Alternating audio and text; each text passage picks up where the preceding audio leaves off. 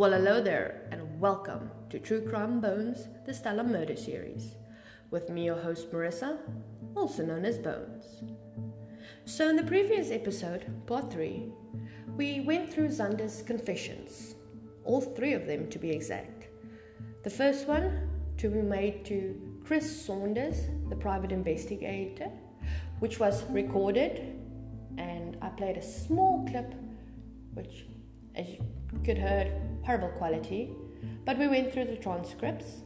His second confession to Colonel Coughlin from Vryburg Police Station, as well as his third confession to Colonel De Lange from the Vryburg Police Station.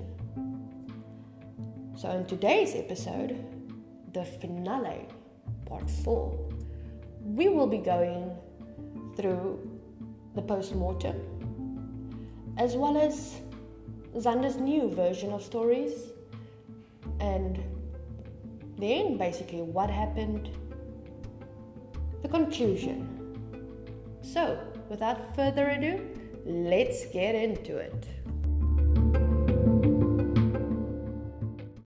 Okay, so before I get into the testimony of Dr. Els made during the trial, Dr. Els, who performed the post-mortem examination on Charnel Hoog and Marna Engelbrecht, I would just like to go through the topics we spoke about on the trial during episode 1, 2, and 3. You know, a recap moment to give those of you an idea where to go back to if, if there's something you missed or want to listen to again, and just because this is the finale. So I'm going to start from episode one. We the topics were who was Charnel Hoog and Marna Engelbrecht, you know? Was Xander Bylsma? What was the connection between Xander Bylsma, Charnel Hoog, and Marna Engelbrecht? What caused Xander to snap and murder the two girls. How was Xander able to get entrance to the hostel and without being noticed? We went through the three testimonies of the three witnesses called in by the state to testify against Xander Bylsma, who were Brandon Victor, Anastasia Visser, and Ronnie Hoog. We then went into what happened that day, how were they found, the two bodies, who was Chris Saunders, was called in, what he did, and why he was called in. And then, lastly, in the, like I said earlier, the testimonies. Oh, not testimonies, sorry, confessions Xander made. So, with that being said, let's start with the post mortem.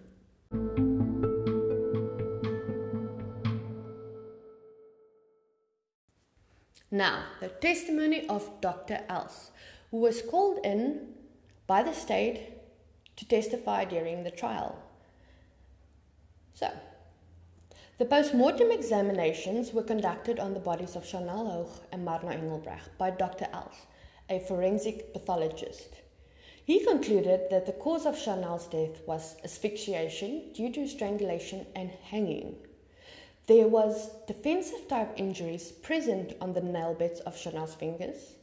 These injuries could have been con- caused when she tried to defend herself or an attempt to remove the rope from her neck. The evidence shows that Chanel was most probably strangled until she lost consciousness, and thereafter the rope was placed around her neck, and she was hanged over the railings of the staircase. According to Dr. Els, Charnel did not commit suicide, and he is convinced that she was strangled and thereafter hanged. The bruises on her body are consistent with her body being lowered over the railings when she was hanged which also indicates the fact that she was not willing to be hanged. There were also other bruises on her body as well as on her skull, which was as a result of blunt force trauma. Marna Engelbrecht's cause of death was asphyxiation due to ligature application. In Dr. Els's opinion, Marna was strangled with a strap because there was a 15 millimeter wide braided strip of ligature mark on the left side of her neck. There were also bruises on her skull as a re- result of blunt force trauma. Furthermore, there were also scratches found on one of her knees, but this is because she was found in a leaning, kneeling position. According to Dr. Els, Marna also did not commit suicide. So, like as we discussed in the previous episode, Marna Engelbrecht's body was found in the bathroom, and also as we heard, Xander said he used the strap from a handbag to strangle her.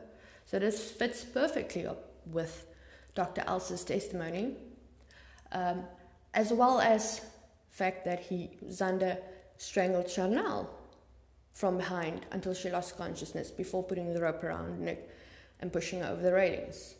Meaning she was still alive when he did that. And everything adds up perfectly, I have to say. Now, with that out of the way, we're to get into Xander's new version of events. Because, yes, he couldn't just stick with the facts. And not only did he confess, and not only does all the evidence point to him, he still had to go and try it. So, that's up next.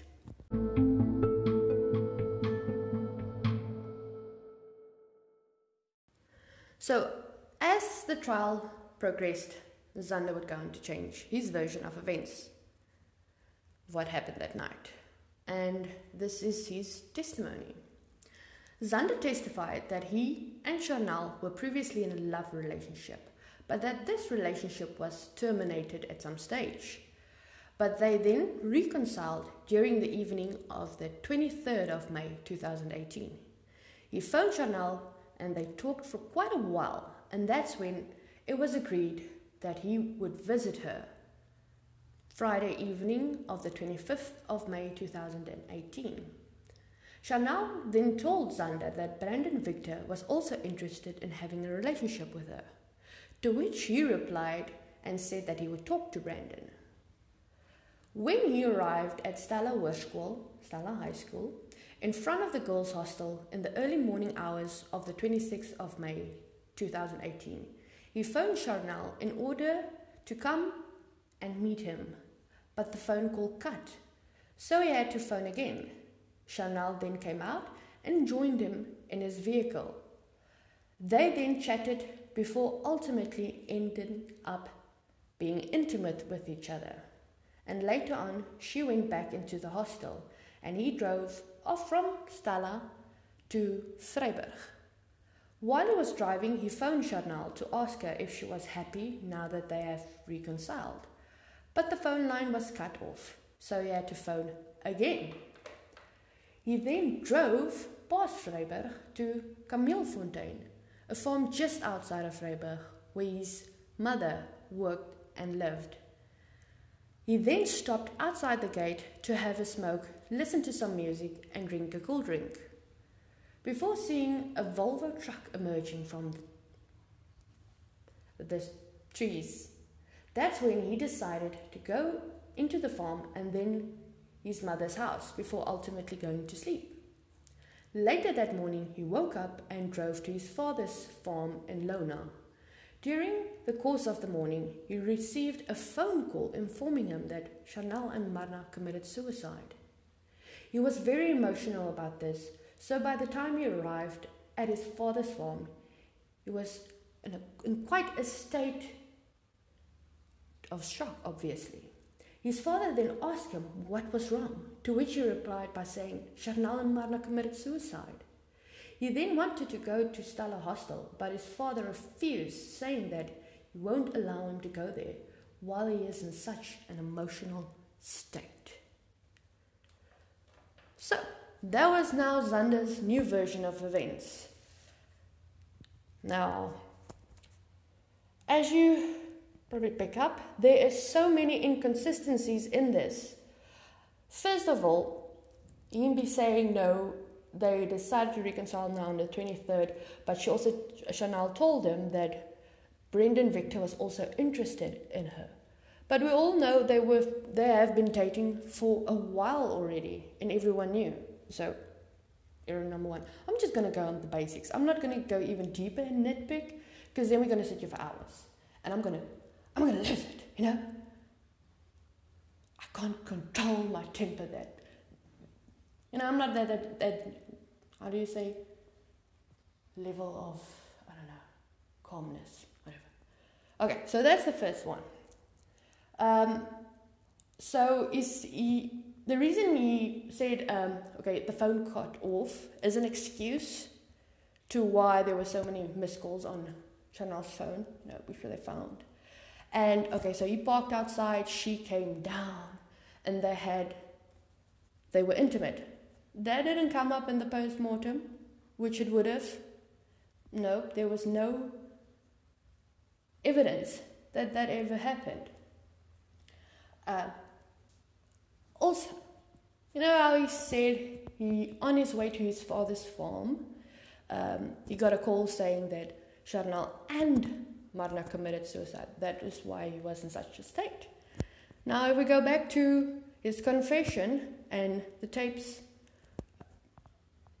the tape actually um, of that Chris Saunders took the recording.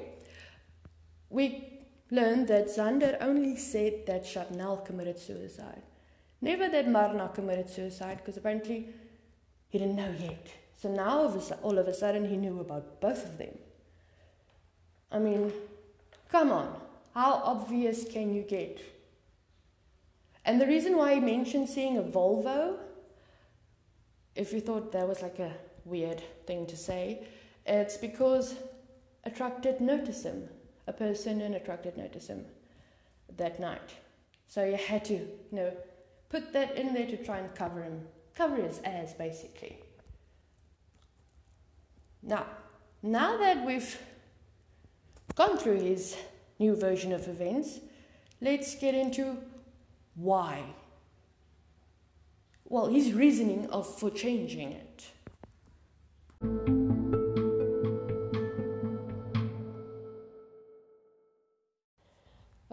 So when I say like why Xander Bylsma changed the stories, it's actually two whys or reasons. First one, is just one is obviously he doesn't want to go to jail. I think he during the trial he, he slowly started realizing the gravity of what he's done. I know how can you not realize you just murdered someone? But I think it's just like he is so used to getting away with everything and getting his way. I mean, he was raised like that that he didn't think it through. And when it finally hit him, it's like, oh hell, okay, I need to think of something to get out of jail, you know, not to go to jail. Now, the second way is like when the court asked him, why the change? What's the reason? Why he has now a different story than the previous one? Now, his reasoning is okay, claimed. This is what he claimed. The first one is that Chris Saunders um, the private detective who recorded the whole thing threatened him um, and his family, as well as forced him into confessing, which that's why he, he made a false confession, as I said. Then when they asked, when the court asked him, then why about what about Colonel Coughlin and his seven-page written confession? He said no, he was not in the right mind or in state, and he was drunk, which I don't know where that came in. Um, so, and that he was fearing for his life, and that he was not ready to strike and everything. That is, let's call it, it's bullshit. I mean, in the previous episode, I told you, I'm I actually mainly focused, I remember like that, with the fact that Colonel Coughlin asked, read him his rights, all 13 pages and asked him more than once because he wanted to know his lawyer and his parents, and he denied it. And he was of sound mind. Also, the other police officers he talked to in between went on to testify that Xander Bylsma was of sound mind, and there was no threat, nothing. Same when they asked him why with Colonel Lange. He had the same excuse. And I mean, the, the state, how can say, crushed him because it didn't add up. That's why the recording of him confessing to Colonel, ach, to Chris Saunders, was not used in court as evidence in the sense he confessed, but was used as a sign or a way to show that no, Xander was not threatened. No, Xander was not intoxicated of anything. Xander was in sound of sound mind. Xander was giving information willingly, and also the state Xander was in during this. So that is what that recording was used for during trial. So his reasoning was obviously it didn't take much because he straight up lied. And Colonel Coughlin, Colonel Lange, and Chris Saunders could back it up with facts. That's why they were brought in to testify as well another, again during the trial.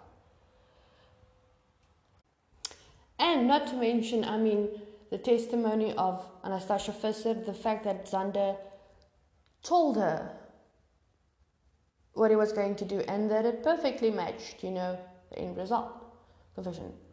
No, Anastasia Visser from episode 2 that women who would rather watch her TV show than actually pick up a phone and warn a friend that there's a crazy man out, out. I'm gonna say it, I know you're not supposed to say secret. I use that word loosely, not in like, obviously, he has not been, um, can say diagnosed with mental but I was just in, the heat of the moment situation. But I mean, no warning. Um, same as you heard what Brendan Victor said during his confession, ah, confession, testimony, and Ronnie Hoog. Xander's new story didn't match up with any of the evidence at all. As well as they uh, did a tracking on his phone, and the towers pinged at the times with the original confession, and what was believed happened. So, oh, and like the judge said, Xander has been found not to be a reliable witness, unlike everyone freaking else. So, with that, one way, let's get some of the things that happened, you know, bits and like odd ends during the trial that just took place. Because um, what's now, all that's now is left is the court found Xander Bylsma guilty of the murder of Charnel Hoog and Marna Engelbrecht. Which, hell yes, I'm sorry if you hear that meow.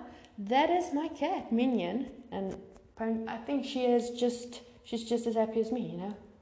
Yes, Xander deserved to be found guilty. There was no way of him lying himself out of this.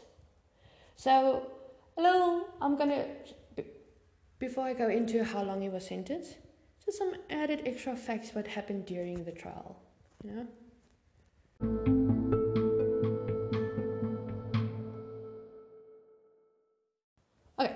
So trial started, I mean, Xander obviously had to get attorney. Oh, yeah, no thing. Obviously. Now, Xander's first attorney actually would go on to withdraw himself from the case completely. At first, he wouldn't say why, he kept quiet for a while, until later on, he would go on to state that it, it was due, to conflict of interest. Now, because, okay, I actually know few of the people personally, hence why I chose this to be my first series. Um, I have family that stays in Vryburg and also knows the family. And you know, it's small towns, everyone knows everything. This is, again, allegedly, as it's on hearsay. Said like the lawyer, the attorney actually knew some of the family, and when he learned, I mean, when the evidence came out, I mean, it was obvious that Xander did it, but I mean, as an attorney, you can't state that 100% fact, obviously, what was say behind doors. But basically you knew that it was i'm not i don't want to say it you, you guys can understand what i'm saying i don't want to come out by saying anything later but she said it um, and you wouldn't stand you, you didn't want to um, represent a murderer so just put it like in that context another thing Xander, during his obviously he wasn't before his bail hearing, he was in, in jail, well, in, in, and he made a few friends. And he would go on. Well, the guy would later, one of the people you made friends with um, in the jail would go on to state that Xander actually confessed to him, saying that he did commit these murders and he said like he's in trouble, he needs a way how to get out of this and everything. And this person, who is unnamed, told him of there's a specific judge they need to get, which is easy to, which is very corrupt and easy to bribe. Now that doesn't come as a surprise, as this is South Africa, and basically, corruption and bribing is like part of our, I don't know, motto.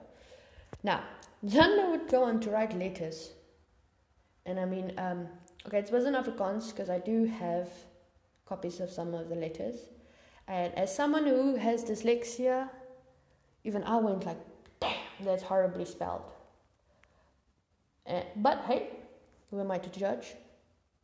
I'm just nitpicking because he's a murderer. But the letters came out where he asked, he wrote, you know, like, if you love me, you will give me money and you will make sure, get the money and make sure that that is the person that will be there during his bail sentencing, um, bribe the, the judge so he can be released on bail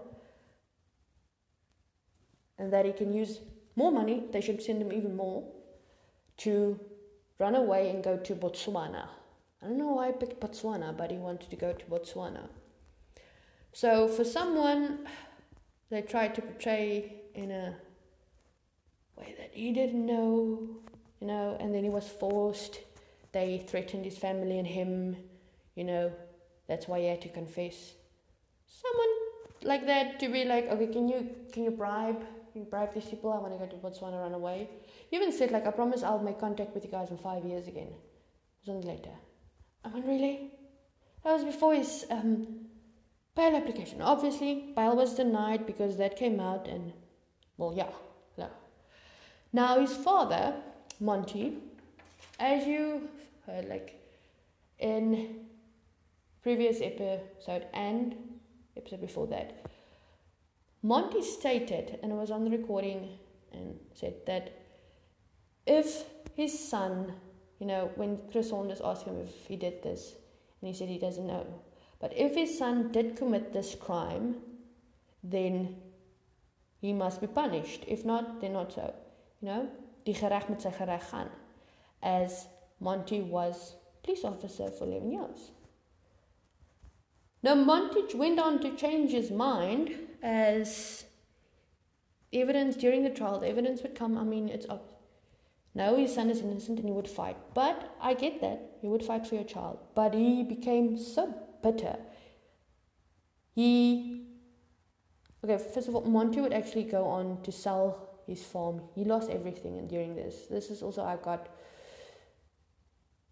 from the fact that, you know, personally, I have personal connections to this. But um, Monty actually lost everything. That on itself, I understand that is sad. I mean, you want to be there for your child either way. But during the beginning of the trial, there was actually every time there was a court hearing, like date, you know, families of the victims and Monty would get together, you know, support each other. Mm-mm. Monty changed. He would go on slapping people. Um, he first of all he slapped one of the ju- um, one of the prosecutors for the state. I mean, media representative. He threatened. He became a monster. Like He threatened Chris Saunders. He's going to take him out. Even on the freaking day that Xander was found guilty, Monty did that. For someone that was quiet, never wanted to talk to the media, he sure as hell made sure that he would make himself heard. Um, he really became a bitter person, blaming everyone, believing his son didn't do this um, at all, and becoming just I don't know. Maybe it's it's it's. I know obviously this can't be easy on a person realizing your son is a murderer, but it's not no one else's fault. You still be going on. If, every time I try to like think I've got all the facts, new story breaks. Monty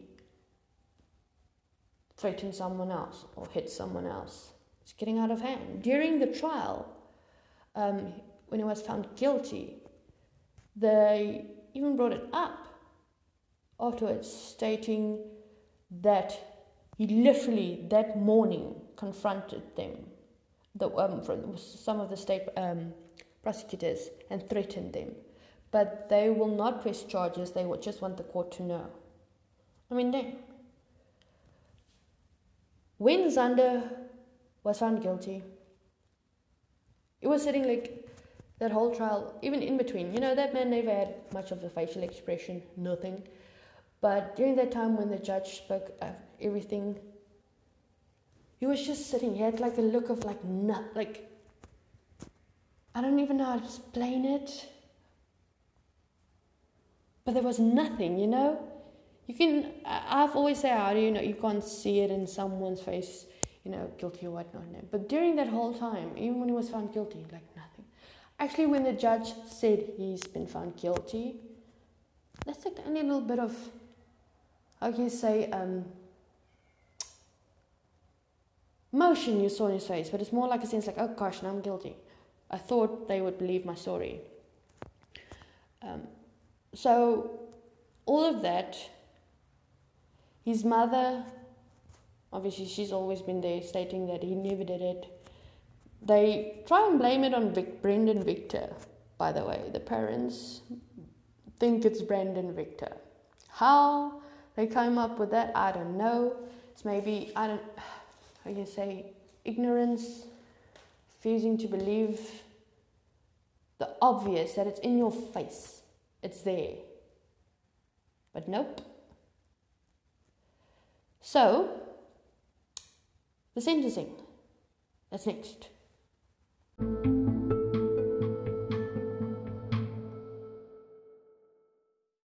Okay, Xander's sentencing. First of all, I'd just like to add that South Africa doesn't have a jury system, and um, I've always been like jealous of countries that do have because I've always wanted to be on a jury system. Be like, he's guilty or not guilty. But anyway, that's side note. Now, at Xander's sentencing, Judge uh, the judge was Judge Ronald Hendricks. Now, before they went into deliberation, he made a few statements, and I'm just going to go through what he's what he said, and this is his quotes, his words actually. This could be a stumbling block in your realization of what lifelong suffering you have inflicted on the victims' families. The dreams of the murdered girl's parents were shattered by someone who sees nothing wrong with what he did. The void of their children's death will never be filled. They will never see their children again. Two young girls lost their lives. That makes these murders more aggravating. The fact that the girls were so young. Your actions were disgusting. You showed no respect for them. There is a strong voice from society that gender based violence should be stopped. The only way to stop this is to impose a heavy sentence. According to the law, minimum sentence are prescribed for premeditated murder, it is life imprisonment, unless there are compelling or material circumstances that justify a lesser sentence. Your lawyer argued you were young, a first time offender, and emotionally immature, and that these were material circumstances. Hendricks then said, before deliberation, his final words is The court should take into account that Xander had been found guilty of serious crimes.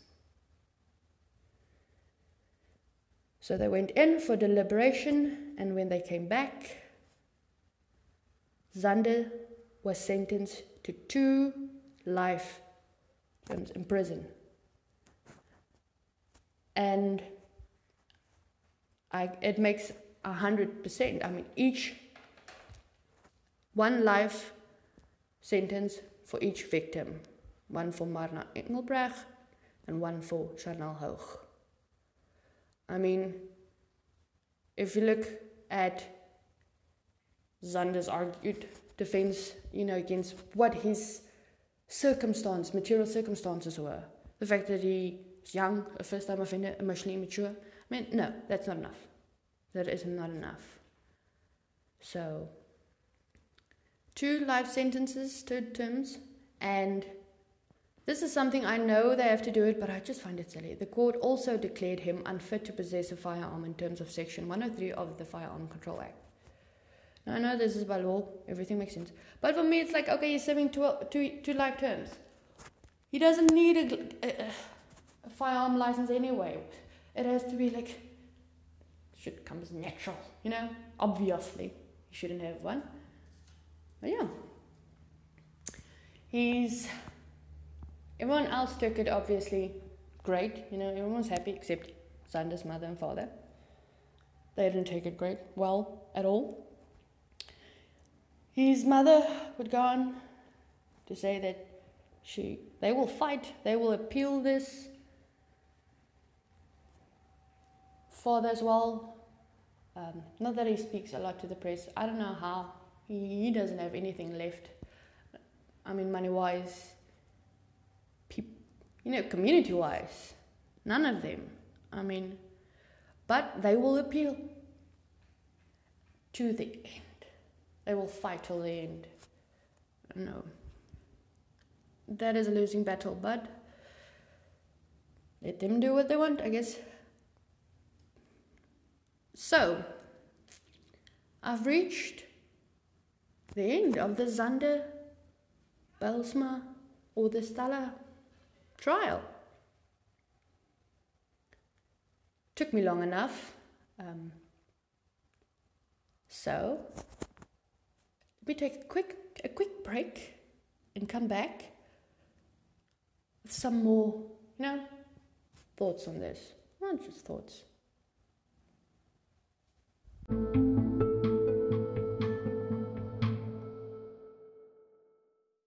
So, we've reached the end of my first true crime series.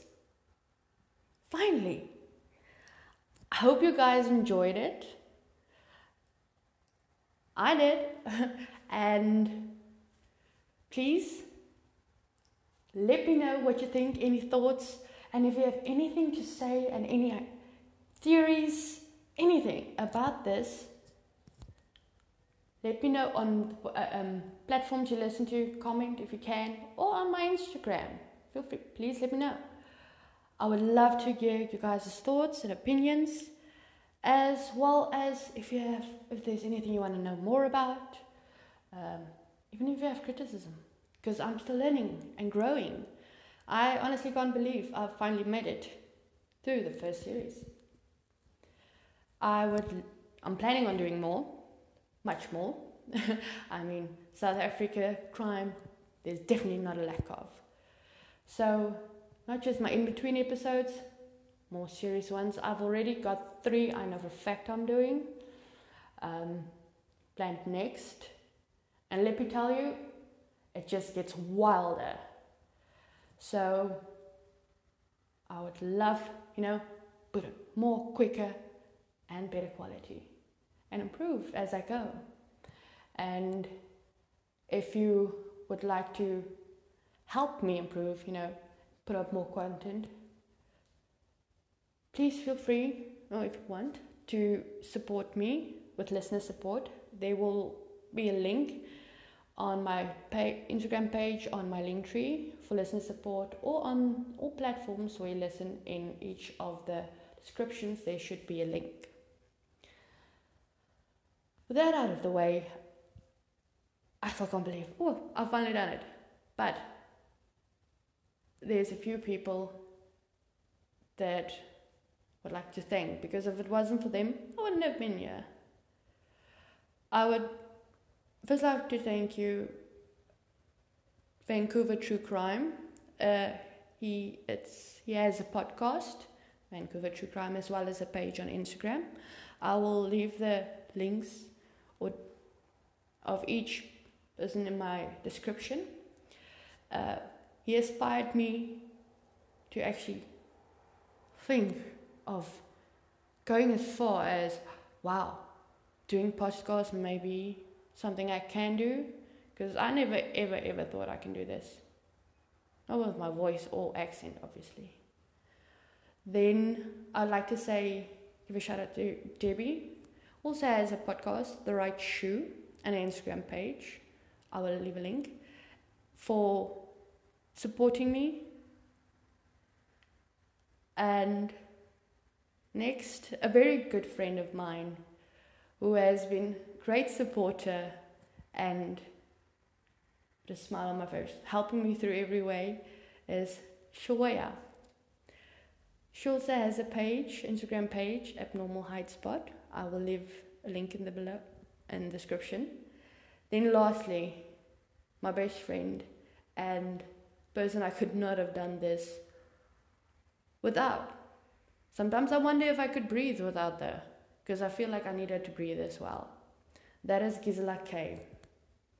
Was not for her, this wouldn't have done been done. She's there when I tell her, no, I don't want to do this anymore. I can't. What? What now?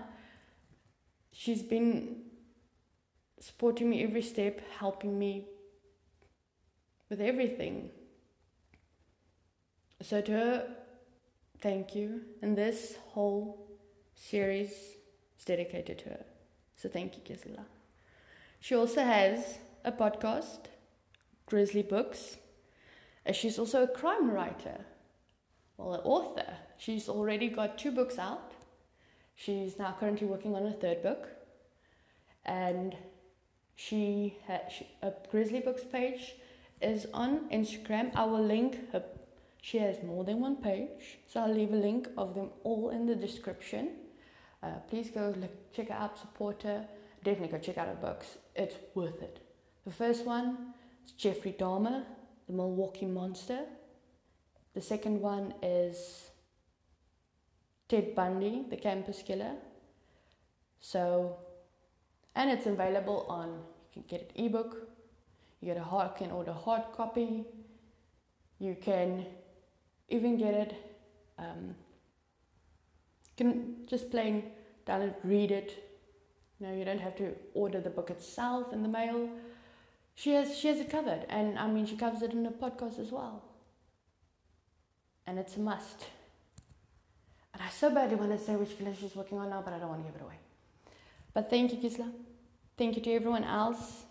And thank you to my listeners. You guys are. No, I wouldn't. It means so much. I can't even. Thank you. I want to go into that horrible Oscar speech. Thank you. You really like me. You really, really like me. But thank you. And remember, you guys are legendary and stay safe. Ta da!